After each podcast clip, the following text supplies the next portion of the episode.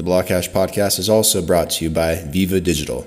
Viva Digital has a team of experts that can solve the technological problems of your computer. They can also offer the best advice to carry out those computer projects that you have planned. They are located in beautiful Medellin, Colombia in Monterrey Mall. Be sure to follow them on Instagram at vivadigital.com.co and don't miss any promotion.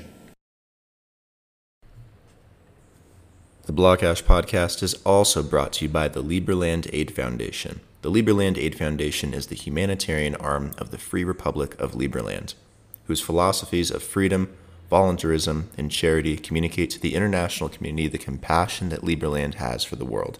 The Liberland Aid Foundation is a U.S. registered 501c3. All donations made are tax deductible. To learn more, go visit liberlandfoundation.org. All of the awesome audio and beats on the Blockhash podcast are brought to you by my good friend Tiger at It's Tiger Music. So go check out It's Tiger on SoundCloud, Spotify, and Apple Music. Hey guys, it is Wednesday, October 21st. This week on the podcast, Erica Gemma joins me to discuss Blockchain Center in Miami. We talk about Bitcoin, the educational system, and she also has a magazine through Blockchain Center. So I'm going to put a bunch of links for this stuff in the description below. So make sure you go and check it out. So be sure to subscribe and share this episode with somebody that you think would like to learn more about Bitcoin, blockchain, or Blockchain Center. Enjoy.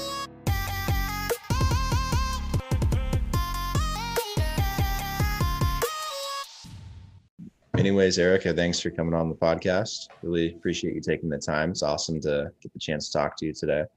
Yeah, for so, sure. For my audience who may or may not be familiar with who you are, can you tell me a little bit about your background and how you got into uh, what you're doing now or with Bitcoin, with Blockchain Center, just like a kind of a brief idea for them? Yeah, thank you for having me today. Definitely would love to share with your audience uh, a little bit about me. Uh, I first learned about Bitcoin when I was campaigning for Ron Paul back during his uh, 2012 campaign.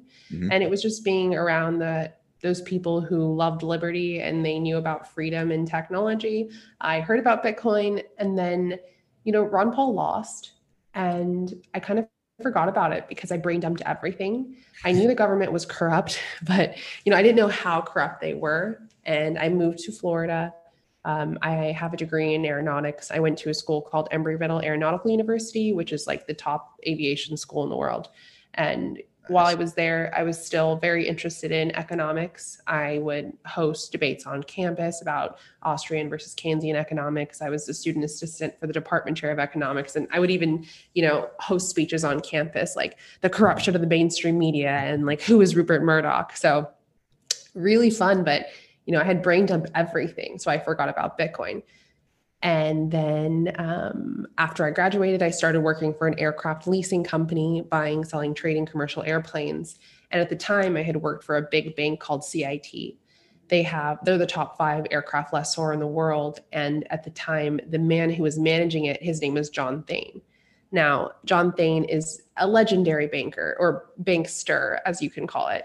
He did the merger between Bank of America and Merrill Lynch and then a week later you know lehman brothers falls he walks away with 50 million dollars just you know unscathed starts working for cit bank afterwards. And there was this one day where he had all of the new hires in a room and you know it was just like meet the big ceo and I remember at the end of his presentation, I was racking my brain for a really good question. And I remembered Bitcoin. So I asked him, you know, what do you think about Bitcoin? He and everyone in the room pretty much laughed at me. And then I was like, all right, I need to go back down the rabbit hole. So um, after that, um, I had been talking about like Bitcoin to people within my local community. I started a crypto Mondays, just like a Bitcoin meetup here in Miami. Mm-hmm. Grew the response was great. I mean, I had hundreds of people come out and we would just host fun events. Um, and then kind of just saw the writing on the wall, knew that this was the industry that I wanted to be in, knew that it was time for me to take a risk in my life. And so uh, I met my business partner, Scott, who you just talked to. And Nick Spanos, I have known since Ron Paul days. Uh, we met back then. Mm-hmm. And we just decided to open up a Bitcoin center here in Miami. Now, if you guys know anything about the original Bitcoin Center in New York City, there's a documentary called Banking on Bitcoin, which talks all about it. And uh, it was just the first physical trading places of Bitcoin. Nick Spanos is very much like me. He opened it up within a thousand feet of the New York Stock Exchange, first physical trading place of Bitcoin. Uh, and so we decided to keep that legacy on in Miami because you know, Miami is an international hub and we're going to see how this plays out, but it's going to make a lot of sense for blockchain and cryptocurrencies to have a home base and a mm. voice here in this city. Nice. Are, are you, is it because you're based in Miami or you just see the opportunity through Miami? I mean, it's both. We're based in Miami, but we're based here and we have team members that move here because there's opportunity here. Like, for example, when the Blockchain Center opened up, so blockchaincenter.com is where you can find more information about us. Uh, but when we opened up, we had the mayor of Miami came out. Our sponsors were the Greater Miami Chamber of, I'm sorry, the Greater Miami Chamber of Commerce, the Beacon Council, the Downtown Development Authority, the Miami Beach Chamber of Commerce. You're really seeing the whole city here try and change our demographic from being one that makes money on tourism to becoming a tech hub, especially now in the coronavirus economy where everybody can work from home. Why not work from home and then go to the beach? So. Exactly. Exactly. Well, that's a good combination being able to dink around with blockchain and then go down to the beach, especially when you're staring at those numbers all day. Um, Are you a trader? Some, in some respects, yes. Um, not like a day trader. Um, mm-hmm. I've tried that it, that shit'll just drive you crazy. But yeah. um, I've done some swing trading, mostly just hold long term and wait. I mean, the industry it's so volatile. It, it goes up and down so quickly, and it's it's a pain to watch it every single day. So mm-hmm. I, I just buy in and expect it to move one direction or the other over a period of time, and mm-hmm. don't really focus on it too much. It just it just will drive you crazy. That's good. You buy what you do research on. Exactly, exactly. With the DeFi movement, people are not doing that anymore. Well, the DeFi movement is um, it's got some issues still, but it's it's mm-hmm. promising. I think it's going to depend mostly on the platform, though. That um, what platform ends up succeeding in the future, because you got all kinds of factors like transaction fees and latency problems, and um, is that really going to be on Ethereum in the future? Is that going to be on some other protocol? So mm I think DeFi as a space is really up in the air, but mm we'll find out. Um, so what do you guys do at Blockchain Center? Because I perused the website and I saw that you guys kind of do some coaching, you do some like educational stuff. Like what's the what's the bulk of it? So before coronavirus, we had a physical location. It was a fun place for the community to hang out. We would host events, we would do parties, we would do in-person education. We had a Bitcoin 101 at least one in, once a month, one in Spanish, one in English. It was very much how can we teach as many people as possible about this? Because what's interesting is you have a lot of people who are building great technology on one end, but mm-hmm. on the other end, there's nobody that is that is creating the on ramps for people to understand this technology. If the statistic still is that you know 96% of people don't own cryptocurrencies how do we get these 96% of people to understand? Well we have to explain it in layman's terms. Now post coronavirus um, couldn't host events anymore. In florida miami was the most locked down. And so we've kind of had to change our business model and move it online so the two main things we do now is uh, crypto coaching, which is hand holding people through whatever system they need. We want to make sure people don't get scammed. We want to make sure that you know if someone has never sent wallet from uh, money from one wallet to another, that they'll do that safely and they'll you know employ good behaviors so they won't get like they won't mess it up in the future. And also you know really the importance of holding your own private keys. I hate seeing people locked out of their wallet because they downloaded something but were never introduced in how to secure it. So crypto coaching is a big thing we do. The second thing we do is we have a, a relationship with uc berkeley to where we work with their professors and we provide a, a certif- certification that is time stamped on the blockchain once you complete it. And uh, our last cohort had about 30 students going through it and it's really you know the, the uc berkeley professors are teaching our students blockchain from a business and a legal perspective. And then we have guest speakers come on like Jeffrey Wernick, like Nick Spanos, like myself, people who are very, you know, liberty minded mm-hmm. and um, just making sure that while blockchain is a revolutionary technology, we want people to understand that Bitcoin is the only proven use case of blockchain thus far, and it is freedom and money. So it's this nice little balance between here is a professional skill and also a little bit of like red pilling. Um, right. And then I would say the last thing we do, which I do personally, is uh, I write for a magazine called Escape Artist Insiders, and it's essentially, um, you know, people, especially in cryptocurrency, they need to figure out the best way possible to be able to move freely around and also preserve their wealth. So sometimes that means second passports. Sometimes that means, you know, just tax strategies. And mm-hmm. so um, really f- trying to teach, just cross promote between both of those crowds because everybody who's into the wealth preservation world, they're all into gold. And so I find myself on panels where I'm teaching about teaching Bitcoin to people who hold a lot of gold. Mm-hmm. Um, so teaching the boomers, I like to say, uh, sure. but writing about it and making sure that on the crypto side, people have resources to be able to save their gains. Right. Do you get a lot of inquiries about um, taxes and related to crypto and you know how they're supposed to be filing for certain things? Like, is that like a major issue that people bring to you? I do get a lot of those questions, but because I'm not a tax attorney, I mm-hmm. definitely defer to my tax guy, who is great. He's a crypto accountant, so nice. he he definitely knows his way around.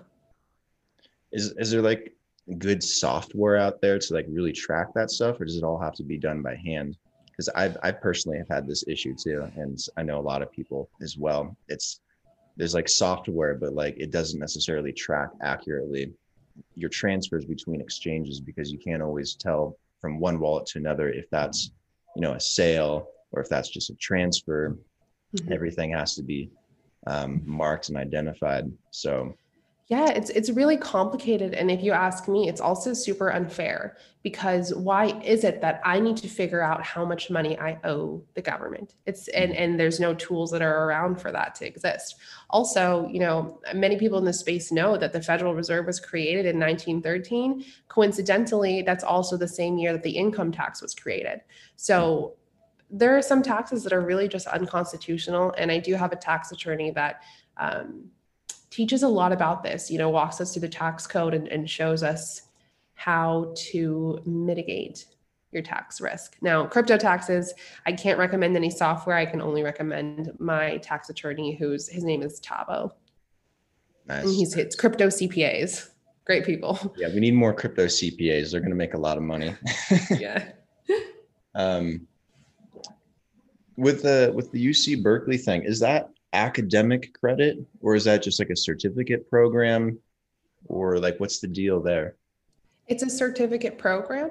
Mm-hmm. and then um, i don't you don't get credit at uc berkeley no. It's just it's just the professors at uc berkeley their business professors are the ones that are teaching the main courses. Mm-hmm. okay yeah because i've seen a lot of certificate programs out there for different things in blockchain and i can only think of uh, one actual program for academic credit, and that's at Portland State. Mm-hmm. I had them on the podcast a while back, but I don't think anyone else is really doing anything for credit. I'm not quite sure why, but maybe it's maybe it's a, a demand thing. Maybe it's just not part of uh, curricula yet. not sure, but it'd be nice to see that so that you get like more people in the computer science space or on those tracks actually have an opportunity to go into blockchain coming out of like undergrad um, that would be more beneficial for the space because you're forcing a whole bunch of people to just learn solidity or learn, learn a new coding language or to, to take all these extra um, certificate classes to mm-hmm. really brush up when they could just be learning it in the school system so, yeah. So that's the problem with the school system, right? Is that for one, the professors in the school system, like for example, if you have a business or an entrepreneurship professor in your school system, most likely he is teaching because he did not succeed in business or entrepreneurship.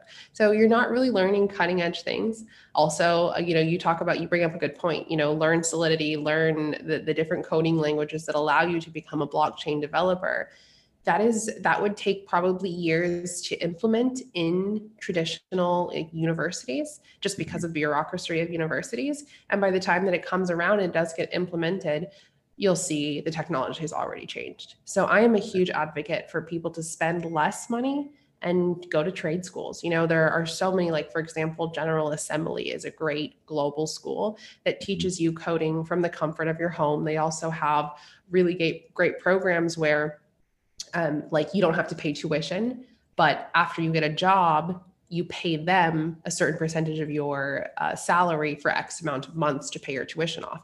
So there's a lot of programs that are out there. Like I don't want people to think that they have to get a four-year degree in order to be able to be successful, mm-hmm. because mm-hmm. I'll tell you that you know not specialized education is a waste of time. Exactly. It, it's almost kind of ironic that they they funnel funnel all these students and push all the time to go to a four-year four year university where you spend all this money and you end up getting mm-hmm. a degree that just in the end turns out to be somewhat useless and that you can't really capitalize on um, but you could just you could take online courses for a fraction of the price that you'd spend and learn how to code for example and be able to take on a number of different jobs and get a six figure income yeah, uh, while being able to go to the beach whenever you want. Yeah, and go to the beach whenever you want. Work from yeah. home. It's, it's, it's one of the yeah they they this is this is the rat race right make sure you get mm-hmm. involved in it while you're young it's like go to school take out a loan so you can go to school so you can get a job so you can pay for your loan and and i just it makes me so upset because i i can see how many how many friends of mine are not able to start families? How many brilliant friends of mine are not able to be entrepreneurial because they are tied to some student loan debt for a degree that they never worked with? They never worked in that field ever. So um, exactly. I, we're we're fed that a college education will give you the insights, but in reality, some of these these trade schools for sure have better job placement programs than any university I've ever seen yeah, I think most of the universities are going to blow up at some point because uh, they, most of them are only standing because they get all these loans from the grants. government, all these grants, mm-hmm. and then they can charge whatever they want in terms of tuition and rack up the costs because the government's essentially mm-hmm. paying for it. That's going to probably stop at some point that flow of cash, and um, I imagine a lot of these universities will get incredibly cheap, or they'll just kind of start fizzing out. Because I don't think that's the future, sending a whole bunch of students to these giant universities and nothing coming out of it. So not making any money. They're not really progressing. Yeah. So mm-hmm. we'll probably see it's weird. It's it's it's continual indoctrination if you ask me but with universities they've stepped it up because they've made it so now you're paying them for it it's, it's I, wild I it's it's all messed up it's so backwards yeah but um, I, I think I'm really hopeful for our generation because I think we realize this and we're like, no more. Yeah, the, there'll be some changes. Our generation's growing up through some of these issues, and they'll, they'll want to mm-hmm. see a lot of change. Um, you know, especially in, in terms of finance too, and, and banking and, and Bitcoin. So, you know, speaking of Bitcoin, what do you think is going to happen with it going going into 2021 i mean we got an election coming up pretty soon. I mean mm-hmm. we got coronavirus going crazy. Um, we got we got riots. We got social issues and dilemmas to deal with. What do you think's uh, likely to happen with bitcoin and crypto at least the sentiment of it as we kind of move towards 2021 yeah, I mean, 2021 is the year of the Bitcoin, I feel like. so in re- it's like you see, it, it's so great because as long as I've been teaching people about this, it's getting easier and easier to talk to institutional investors about what's going on, mm-hmm. especially lately because, uh, you know, Fidelity, Fidelity manages about $800 billion.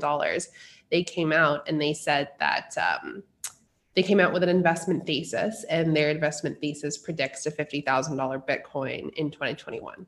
Now, to me, that number is still very conservative because I, I, do this math problem all the time in my presentations, but essentially, you know, at 10,000, uh, Bitcoin's at about $11,000 right now. Our market cap is about $200 billion. Now, when you think about that, $200 billion is, you know, Apple was once, once valued at 1 trillion. There are entire companies, just companies listed on the NASDAQ that are worth more than $200 billion. It is just a drop in the bucket. Mm-hmm. So, just doing the math, if the price of Bitcoin was to go to $100,000, then the market cap of Bitcoin would be $2 trillion. Now, $2 trillion sounds like a lot, but when you compare it to certain things, like for example, the gold market cap, gold market cap is about 10 trillion. It's still only one fifth of the gold market cap. And this is global digital gold. That's easy to access. So when I see things like that, I'm like, you know, $100,000 Bitcoin, it sounds crazy, but it's super, super achievable. And then you also see things like um, in 2020, the Federal Reserve printed $7 trillion. We, we've increased our balance sheet by 75% in the past 10 months. So that is a very, very dangerous thing for the US dollar. And it's a very powerful thing for stores of value like gold and like Bitcoin. Right, right. I like to make that comparison too because gold has an eight to ten trillion dollar global market cap, um, and everyone's always trying to make these asset comparisons between Bitcoin and gold. So, I mean, if Bitcoin ended up being the quote unquote digital gold of the future, where people turn to as a a safe haven investment, you know, it's very likely that Bitcoin could at least be worth a fraction of that, but would likely get pretty close to eight to ten trillion dollars if it ever actually took on that status. Yeah, but it, what it like, for example, the Escape Artist Insiders, the magazine I write for, which if you guys want to subscribe to, it is a magazine about international passports. And I mean, you probably know all about. Yeah, blockchaincenter.com slash magazine. Um, you can learn all about it. Sorry, there's guys in the office. I got tell them to shut. No worries. Hold on. Hey guys. Okay. Okay. Um. Anyways, so. Uh, where was I going with that? Gold market cap, market cap, gold. Gold market cap comparisons, Bitcoin is an asset. Blah, blah. Yeah, except here's the thing with gold, right? Is that for one, we don't actually know how much gold is out there. 1933, FDR confiscated everybody's gold. Mm-hmm. That's when it was like an account of how much gold is actually out there. But we really don't know. Like, what happens if someone strike, like, someone's gold mine finds a ton of gold tomorrow? Then everyone's value is, is is less who owns gold. What's interesting about Bitcoin is that you know almost even down to the minute when new Bitcoins are entering the market. The inflation's schedule or the technical, the inflation schedule is very, very precise. Now, the other interesting thing about gold and Bitcoin is that you know, we can only speculate what can happen when 60% of the world's population that doesn't have access to banks can now access a digital gold with just a cell phone and a Wi Fi signal. Like, imagine what smart people in third, second world countries imagine that they can now contribute to a global economy we have no idea what's going to happen because of that. So I do think that because of Bitcoin's liquidity, because of its ability to move around and, and it's unconfiscatable and it's uncensorable, you're going to see it surpass gold's market cap as long as, of course, you know, the core developers continue to uh, make sure that it's still secure and people still contribute to via hash rates it it's not going away and i think that's the biggest point and the fact mm-hmm. that you, it has a very predictable inflation model. Um, you know you, you know how much bitcoin's going to exist you know when when it's um, being released. You can you can time these things out you can you can predict it and it's it's all there it's transparent. With with gold it's difficult because you can make the argument that there's technically potentially an unlimited amount of gold because you know if you look at what we're going to be able to do in terms of mining in the future for minerals, resources, mm-hmm. metals, um, you know, that'll go beyond beyond Earth. And I guess this is a completely different conversation. but no, I mean, that makes sense. There's probably a bunch of gold that. Yeah, the existential um, potential of gold being found out there on an asteroid or another planet. You know, once we start doing uh, things outside of Earth, and you know, who, you make new discoveries every day. There's tons of gold in the Earth that's prospected, but we never pull out of the ground. So mm-hmm. um, it, it's a constant issue where you're actually inflating away gold, but you can't really, you don't really notice it nowadays. Yeah, and it's the it's the access to gold that makes it completely different too. Right. I mean, imagine somebody in India who is very intelligent that they can't buy gold. Like, where are they going to do? Store it in their house so they can get robbed? Like, but what they can do is they can remember their 12 to 24 word seed phrase. I think the funniest thing people do with with gold is they dig it out of the ground, buy it, and then they just bury it right back in the ground again. Mm-hmm. So it's like, why are you pulling it out of the ground in the first place?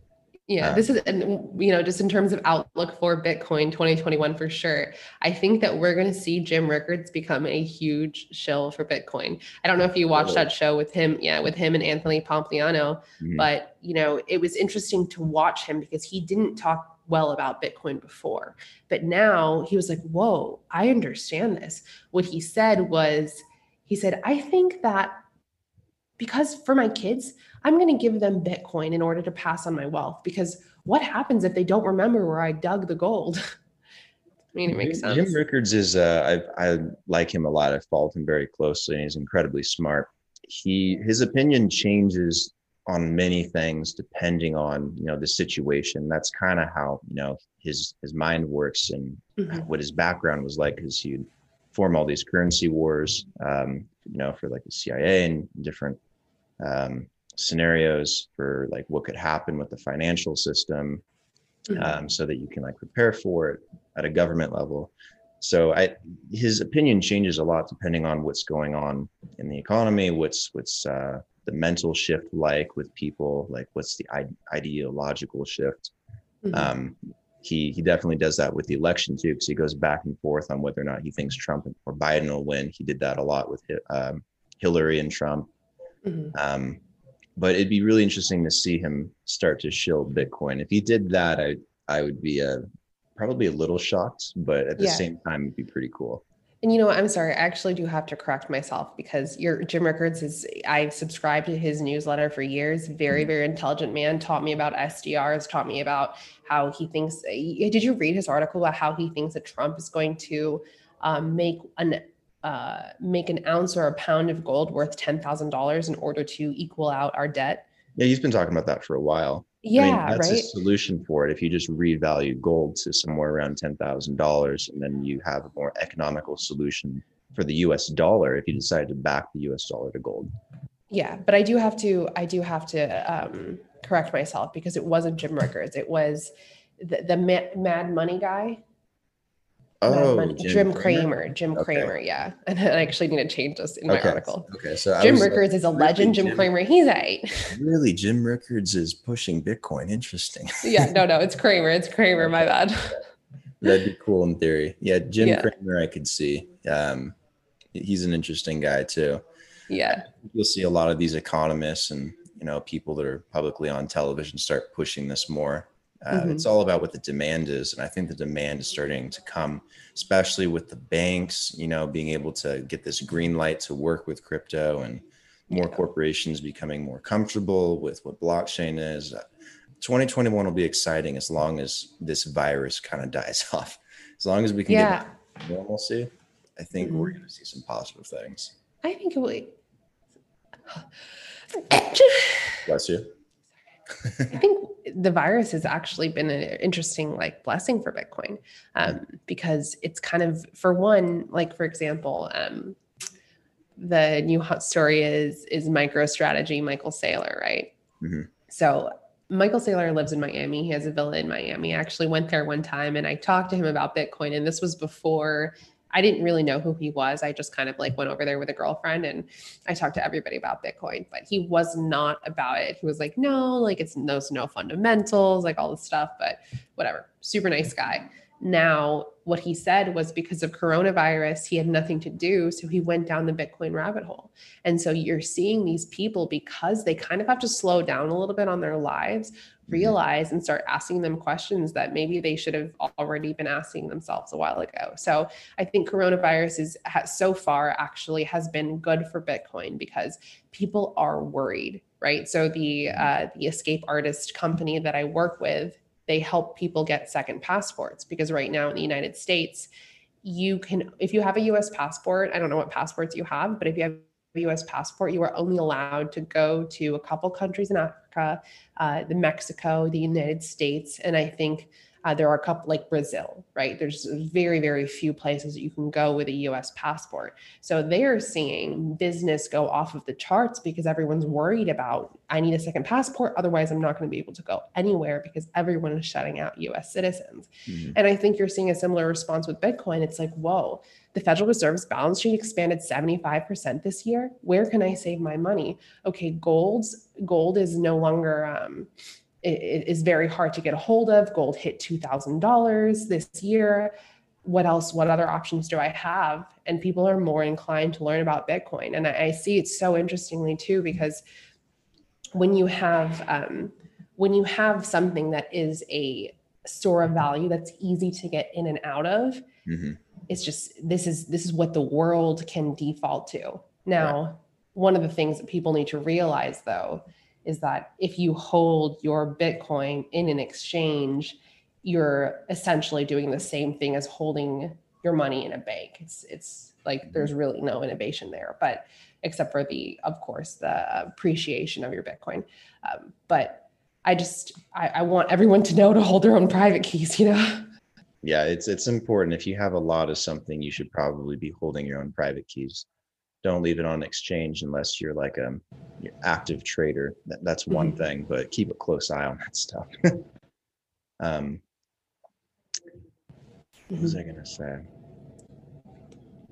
Yeah, it's. I think one of the biggest things is this chaos factor with Bitcoin. Oh, yeah. Every every time there's like some chaos of some kind, people really do seem to move to Bitcoin. So like if we look at the March uh, lockdown forward to now, you saw a lot of people go to cash very quickly. Mm-hmm. Everything dumped, everything, everything went to cash. Stock mm-hmm. market and equities, cryptocurrencies and Bitcoin, you name it. Um, eventually, what ended up happening, if you look at the charts and you do the technical analysis, I don't know if you're into that stuff or not. I am. The, if you really dig into it, you start to catch on this trend where all of a sudden people started putting their money into things like Bitcoin, into things like gold, um, into uh, commodities. Yeah. And silver. that has a lot to do silver mm-hmm. has a mm-hmm. lot to do with people being scared and unsure of what's going on in the world. And and then ever since pandemic, everything just started in society just kind of collapsing. You have martial law and curfews, and you have mm-hmm. the West Coast burning and the East Coast hit with hurricanes and a scary election again, and um, all this uncertainty. And once again, everyone's moving into this stuff. It's very similar to the uncertainty and chaos we were having in 2016 before the election. Um, and right after Trump won, all of a sudden, Bitcoin started climbing like crazy and really pulled that market up over a period of a year. Mm-hmm. So I think it's very likely if you take that chaos factor and plug it in um, where we started in March and how the, the crypto market, if you just look at that, has done so well.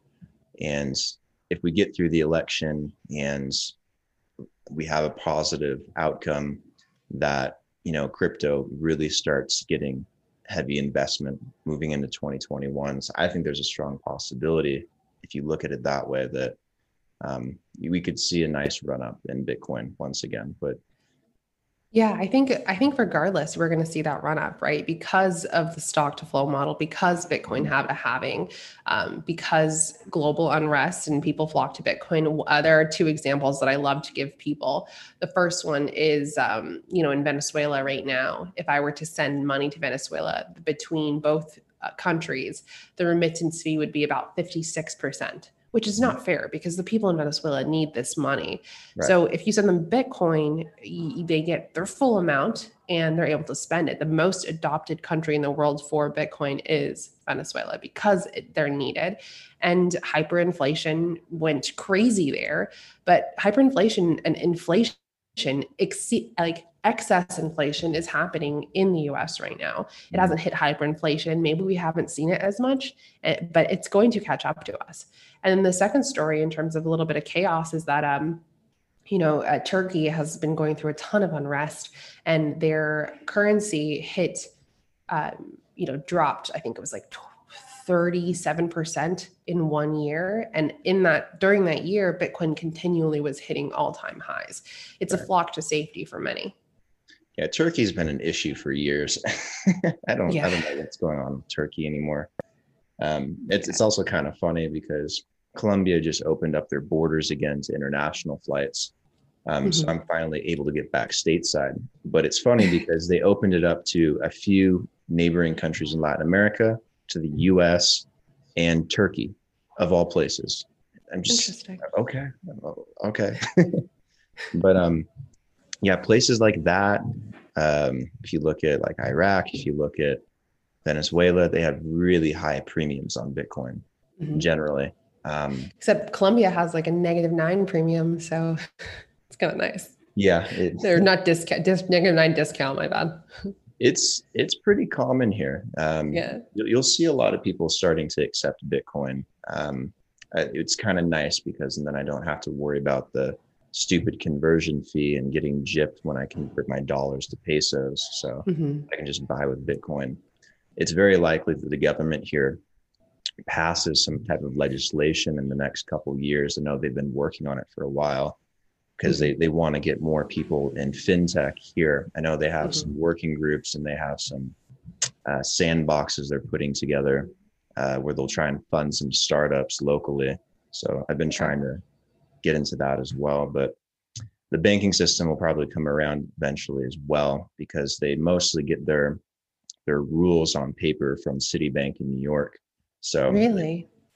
yeah, I mean it's a kind of a copycat banking system here. So whatever's the US banking system is doing, they take that as being legitimate and then they'll try to implement similar um, Mhm.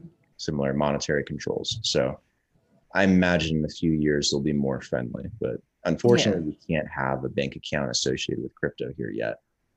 There is one bank, and I'll, I can send it to you after this. I don't remember the name of it, but uh, they are they have a little bit of a green light when it comes to crypto, but they are also like an internet bank only. Like they have no they have no physical locations. But I'll send it to you. It's I, my my Colombian friends. I have some people who just look out for what's happening in other countries, and it's pretty Okay. interesting. Is it it to you. online digital bank? Um, it is it is an online digital bank, but let me see if I can actually Okay, I'll check that I can find it. You know if they take on foreigners or just citizens in Colombia?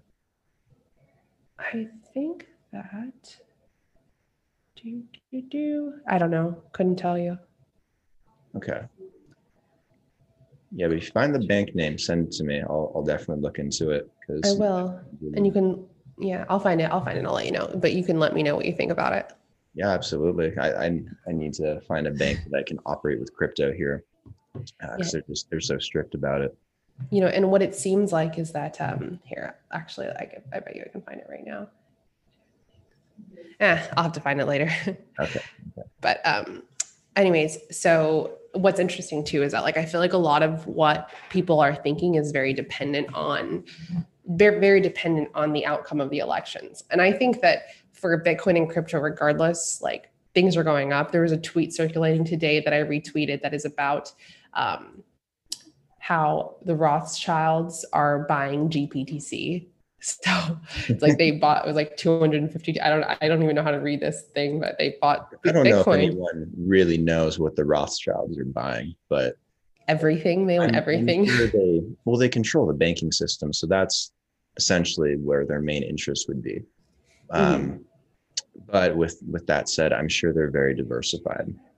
yeah i mean diversification is key which is why i trade stuff that's other than bitcoin even though you know bitcoin is sound money Mhm. there is speculative technology that can grow in price that it is Energy. represented on a blockchain Tech, energy. There's there's a lot of different sectors to invest in, um, Mhm. not just Bitcoin and crypto, but it's definitely the more fun one to be in because it moves so quickly and you just you have no idea what day will be the day.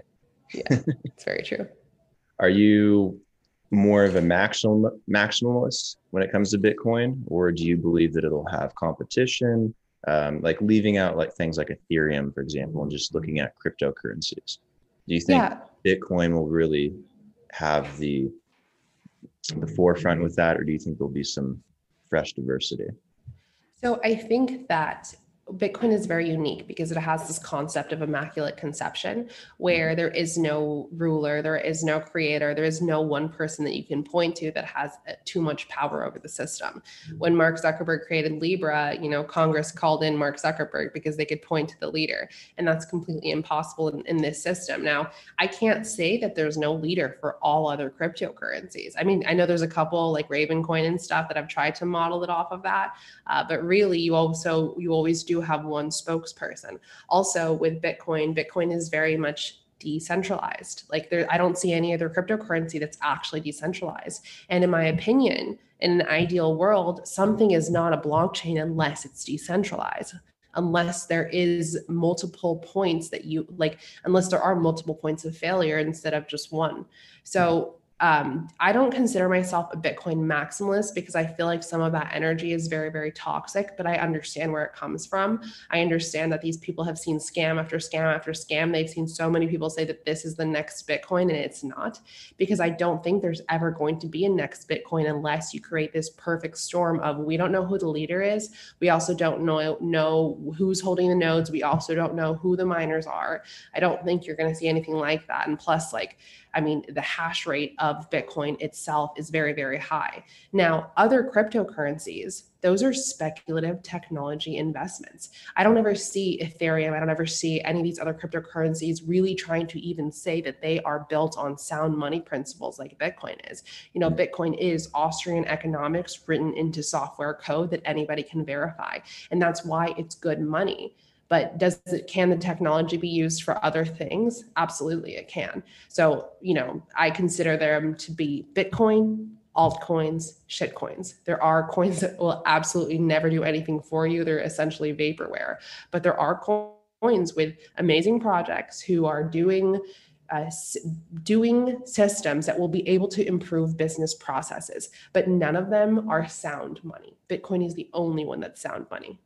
Yeah, I, I look at Bitcoin as like the first hybrid version of both a currency, a form of money, and also an asset at the same time. Because um, it seems to really function in both of those roles today. It's slowly kind of losing that status as money, though. It's it's it's not as functionable as money as it should be, um, which is why it's getting this rap as being more of an asset or this. Mm uh, hybrid currency asset of the internet, which yeah. I can understand too. Um, that makes so, sense. I mean, that makes sense. It's a, it's a store of value. Like you're not going to be seeing me right. send spend my bitcoins. Like it's a store of value. It's it's, right. it's probably as easy. I mean, it's easier to spend than gold if you have physical gold. But I would say it's it's not like cash where you could just spend it, or it's not True. like the money in your debit card where you can just spend it. True, but I mean, like in terms of remittance, like mm-hmm. is Bitcoin really good for remittance versus what else is out there. Because I mean, there's more centralized options like Ripple. There's players that are you know not as popular right now, but have a past like Litecoin. There's mm-hmm. a whole bunch of other things on the table. Um, you could look at tokens like on the Ether ecosystem, things that mm-hmm. they're building through DeFi that can solve these problems too. So I, I think there's potentially a better version of a currency or form of money for remittance that might t- kind of take away from Bitcoin. But I think as an asset for the internet, Bitcoin's proven its track record. Yeah. I mean, it was the best asset of the past decade, highest performing asset of the past decade. That that tells you a lot. You can't deny that. Yeah. Um, so, like, what if, uh, just in terms of remittance, I just think about, you know, let's say it is Ripple, let's say it is one of these ERC20 tokens that is focused on remittance the problem also always becomes in that country that you are remitting to how do they get it into their national currency right and, and, the thing is with bitcoin's infrastructure just because it's been around the longest there is infrastructure that exists for there there are bitcoin atms out there now i know many bitcoin atms like they'll also support other currencies like litecoin like xrp uh, but i think that in terms of of uh, you know, and also there's different levels of remittance. Is like, is your are you a bank doing remittance to another bank? Then yeah, you probably will use XRP or even the legacy Swift banking system. But if you are someone who went, you know, I, like Mike's, for example, my family's Filipino, mm-hmm. Filipino person comes to the United States, works here, sends money back to their family. Um, what is the best option it's something that they can use in their currency they can use in their country to get back to the currency that they need to spend locally right right I, there'll be tons of options and there already are so I, I think it'll be interesting how some of those shape up as we get the economy rolling again and we get into 2021 um, that so many different protocols and platforms that are growing tremendously faster than ethereum is so I think we're going to mm-hmm. see a lot of change up. Do you have any particular remittance platforms that you have your eye on? Um, I've been a fan of Ripple for a long time, not from a so like I, I believe that being narrow-minded and saying that it has to be decentralized mm-hmm. is a mm-hmm. bit of a problem. I think there needs to be a little bit of both because uh, mm-hmm. working within the legacy financial system or you're working outside of it, you need a little bit of both in order to navigate like you do today. So mm-hmm. having Ripple, I think, would be really good for pushing the banking system in that direction. And then you can look at Stellar's competitions at that. They're all, mm-hmm. You know, fundamentally really good. I mean, they're not decentralized, but they will serve a really good purpose for a lot of people. And then yeah, absolutely. From, a, from an undecentralized or a decentralized uh, perspective, um, I, there's uh, a lot of things being done on Ethereum. There's going to be a lot of DApps and DeFi work on Cardano when it finishes. It's uh, I think it's Goguen. It's coming up at some point. We'll see where EOS goes. We'll see if Tron fades out or not. But there's so many tokens that are filling that gap too that it's yeah. also starting to take away from you know what Litecoin used to do. Um, what mm-hmm. um, I don't know, so many other coins. yeah, definitely. And you know, the thing is too is like I'm I I see the use case for XRP, I see the use case for Stellar. I see that these mm-hmm. platforms need to be somewhat centralized in order for you to be able to achieve these things for ripple to be able to get the banking relationships and the government relationships that it has there has to be a team behind it but where the distinction needs to be made clear is that the reason why we are in the failing fiat money system that we are in is because some person, some group, some entity got too much control. Mm-hmm. So, this is the same problem that we're setting ourselves up to be we're setting ourselves up to be vulnerable to fall into the same issue. And with Bitcoin, that's not possible. So I do think like in terms of remittance, XRP probably is one of the best ones, especially if you're a bank, especially if you want that interbank settlement money where you're not having to spend the, the amount it costs to send fiat across uh, across borders. Right. But I just I the option to operate in a system that cannot eventually fall into the hands or would be quite difficult to fall into the hands of one entity that just want decides to print more, decides to change the economics behind it. That is why I love Bitcoin so much and I want to talk about it first always. But everything else, I mean, definitely has use cases. Bitcoin's just the most fascinating one because it's the it's the oldest one. It's never given up that number one spot. Its market cap is continuously growing. It's the most mm-hmm. proven digital asset out there. So I I don't think there's anything that's going to take it down. It just seems to to really feed on the negativity and it just keeps going back up. Up yeah, because like, what if? Because like, I mean, think about it like this: like for Ripple, right? Like, by the way, you, are you getting your Spark tokens? Uh, no, for Ripple, is that a thing? Yeah, yeah, yeah, yeah. Oh, Ripple's no, having I, a fork. I'll, okay, I'll and into that. Yeah, uh, I know. I have to actually. One of my clients too. He has a bunch of Ripple, and so I'm like, I got to help him make sure he gets his Spark tokens and figure out which wallet support it. Yeah. Um, but you get a Ripple's having a fork in a couple days. So okay. uh, yeah, I would make sure that. that. you are, yeah, correctly aligned. I've, I've been so um, focused on getting my Filecoin airdrop uh, through Gemini lately that I have just not paid attention to anything else. So I've been waiting yeah. like three years on my Filecoin to finally get uh, the SAFT unlocked so that I start getting oh Filecoin. I know it's it's I just I almost forgot about it too. And they started emailing yeah. me. They're like, "Oh, we're we're releasing Filecoin." I'm like, Fucking finally, Jesus. no, I know it's, it's crazy. You really have to be on top of this, especially if you hold more than one coin. Uh, but Ripple is having a fork called Spark. And I think, like, I always tell people too, I'm like, the central bank digital currency, CBDC, if I had to make bets, I would bet that it's going to be Ripple. You know, I just, I, they have a relationship with Microsoft, they have a relationship with you, with the UN. Like, you name it, Ripple has a relationship with them. I don't necessarily like it, but I see it and I see the opportunity to make money on it. And I'm a capitalist. So what am I supposed to do? You know? Um, but I definitely, I, I just think Ripple's going to be the CBDC, but I just, have to put the same situation out because I'm a person like uh, Instagram deleted my Instagram, right? And they haven't given it back to me. And it's a problem because what happened, and, and many of my friends have been kicked off of multiple social media platforms. I've been put in Twitter jail before for things that I say that are not wrong, they're just controversial, which is my right to be controversial.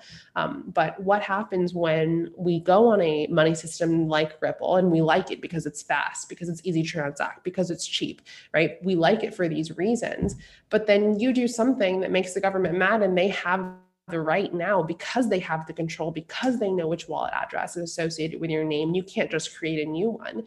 Because of that they can just shut down your access to commerce. So this is why i'm i'm very very gung-ho about bitcoin in particular is because that is impossible. Now other things will take the stage but in terms of pure money we need like almost every single evil thing that's happened throughout history has happened because of counterfeit money. You see, like in America right now, like the BLM riots and like all the whole movements, they're happening because there is huge wealth inequality, right? But mm-hmm. when we think about wealth inequality, it is not the fault of people of certain skin colors. What the fault is, is we have counterfeit money that's coming around. It is not fair that the Federal Reserve can A, print money without letting anybody know they're not even a US entity, right? They print money, they don't add value to the economy while printing that money. And then they also pass it around to their buddies 1st mm-hmm. And so this is why you have such a stark wealth inequality. When you look at slavery, right? There or sorry, like the slave trade initially, mm-hmm. a lot of slaves were purchased with fake counterfeit money. So whether it is actually printing fake paper and, and convincing people that this is real, or whether it's you know the federal reserve entering more ones and zeros in the back end and saying there's more money in the account now guess what? You know it's it's it's bad money that is the root of many many issues. And i just see that a lot of these other blockchains are subject to becoming bad money down the line. Yeah it's it's possible. You know currency just in general is really the detriments of the financial system the legacy financial system. It's done nothing but cause problems ever since its uh, inception so I, I think the era of currency, you know, paper money, fiat, um, I think that's going to start fizzing out very soon. A lot of central banks are looking very seriously at digital forms of, of money, especially the People's Bank of China. Um, probably more, more more famously, there's a lot of other smaller countries working on it. I guarantee the U.S. government's working on a digital dollar. So yeah once these things come out, I think economics is going to shift big time. The question is, I think, is it going to be backed by something like gold or another asset, or is it mm. actually going to take on something similar to Bitcoin's protocol? Or is it just going to be completely centralized with a really bad inflation model? Like who's putting it together? I think that's what the bigger question is going to be is what's this new monetary model. Yeah, which do you think it is? If you had to take a bet, because obviously Congress is talking about CBDCs, like how can we distribute $1,200 to people more effectively? You're seeing Microsoft, you're seeing every single big name company have some type of blockchain patent. If I, you had to guess, what would you say I it is? It's tough to say because I think the financial banking system is dying. Because if you look at where finance is going, it's big tech. Big mm-hmm. tech is latching on to the banking space and sucking them dry right now. I mean, there's so many better options to bank through a, Cash App. a subsidiary of a big tech company than it is to do it with Wells Fargo or Bank of America. The mm-hmm. Cash App gives me far more benefits than Bank of America. Mm-hmm. Um, and yeah, that's sure. just one company. And all yeah. these tech companies have different solutions, whether it's Apple or Samsung or um, or Cash App with Twitter or with whatever Facebook's going to end up coming out with with Libra. Yeah. Um, there's just so many different options, and I think the banks are dying, and I think that influence is also going to affect the government and what they do. And I'm not quite sure yet in terms of what I think is going to happen with the government, which like a U.S. dollar. Uh, do you think that well because i mean us dollar is already digital right? There's nothing new but now it's like are we going to put it on a blockchain? But do you think that yeah this, i was just wondering what do you think the cbdc is going to be? Yeah the cbdc it's i think there's a very strong possibility uh, of two strong possibilities. One they use a basket of currencies uh, similar to what the imf has done because i know the they SDRs. Don't, i know they yeah because i know they don't like the imf and the sdr okay. um, so there's a very strong chance they do that, and who knows what they put in that basket. The other mm-hmm. is that they use a private blockchain, potentially built on Neo, because uh, Neo has a really strong reputation in China, and they're the only crypto really that's been working close to the banks and the government there, and businesses. So yeah. I think it's one of those two possibilities. Yeah. The annoying thing about Neo though is you can only send full amounts and then you have like transaction fees. And it's like, okay, so guess what? What do I do with the rest of my 0.75 Neo? I fucking sell into Bitcoin. It would have to be built on a private chain built on Neo. Um, there's some possibilities for that. It could be token based. I'm not sure. But I think the most likely scenario is it's a basket. Hmm. Interesting. Very interesting. Well, yep. we'll see. You have a thought on it or no? I, I, mean, I just think that the CBDC is going to be Ripple. Like, I think that they are going to implement Ripple. So okay. we'll see what you happens. Say, you say Ripple, I say Neo. Let's let's see what happens. Let's see what happens. All right. Well, any other bets you want to make? uh, I, no, I'm not going to make bets because I could be wrong. but I'll, we'll just do, I'll just make it a blank bet. I'm, I'm betting you it's Neo. You're betting okay. Ripple. We'll just for bragging rights, I guess. Okay. Very great. Anyways, Erica, thanks for coming on the podcast. Really appreciate it. Know you got to go. Um, love what you're doing with Blockchain Center. I love your YouTube videos personally. Those are fun. Thanks. Um, Actually, um, so my friend uh, Katie, you probably haven't seen them yet, but she and I are coming out. We've filmed probably like seven of them so far. We're going to mm-hmm. post them, do a little release. I'll let you know. They're super simple, like less than three minutes, but an explanation of very basic terms in the crypto space. So I'll keep you posted on those. Yeah, I love that stuff. So let me know. Um, and if I, I might be able to get out of the airport for a little bit and I'll try and uh, maybe meet up with you guys on the 25th. So I'll, I'll stay in contact and let you know. Cool. Awesome. Well, thank you so much for having me. And maybe we can do this again. I have like a bunch of girls, like crypto girls that come in and out and stuff. So maybe we can do like a. Yeah, talk to them. Talk to them. If they're interested and they want to jump on a podcast and talk about crypto, I'm more than happy. I got, I got time. So just let me know. Um, awesome. Anyways, enjoy your Thursday. Enjoy your dirty chai latte. Um, and uh, talk to you soon. Thank you. Bye, Brandon. Bye.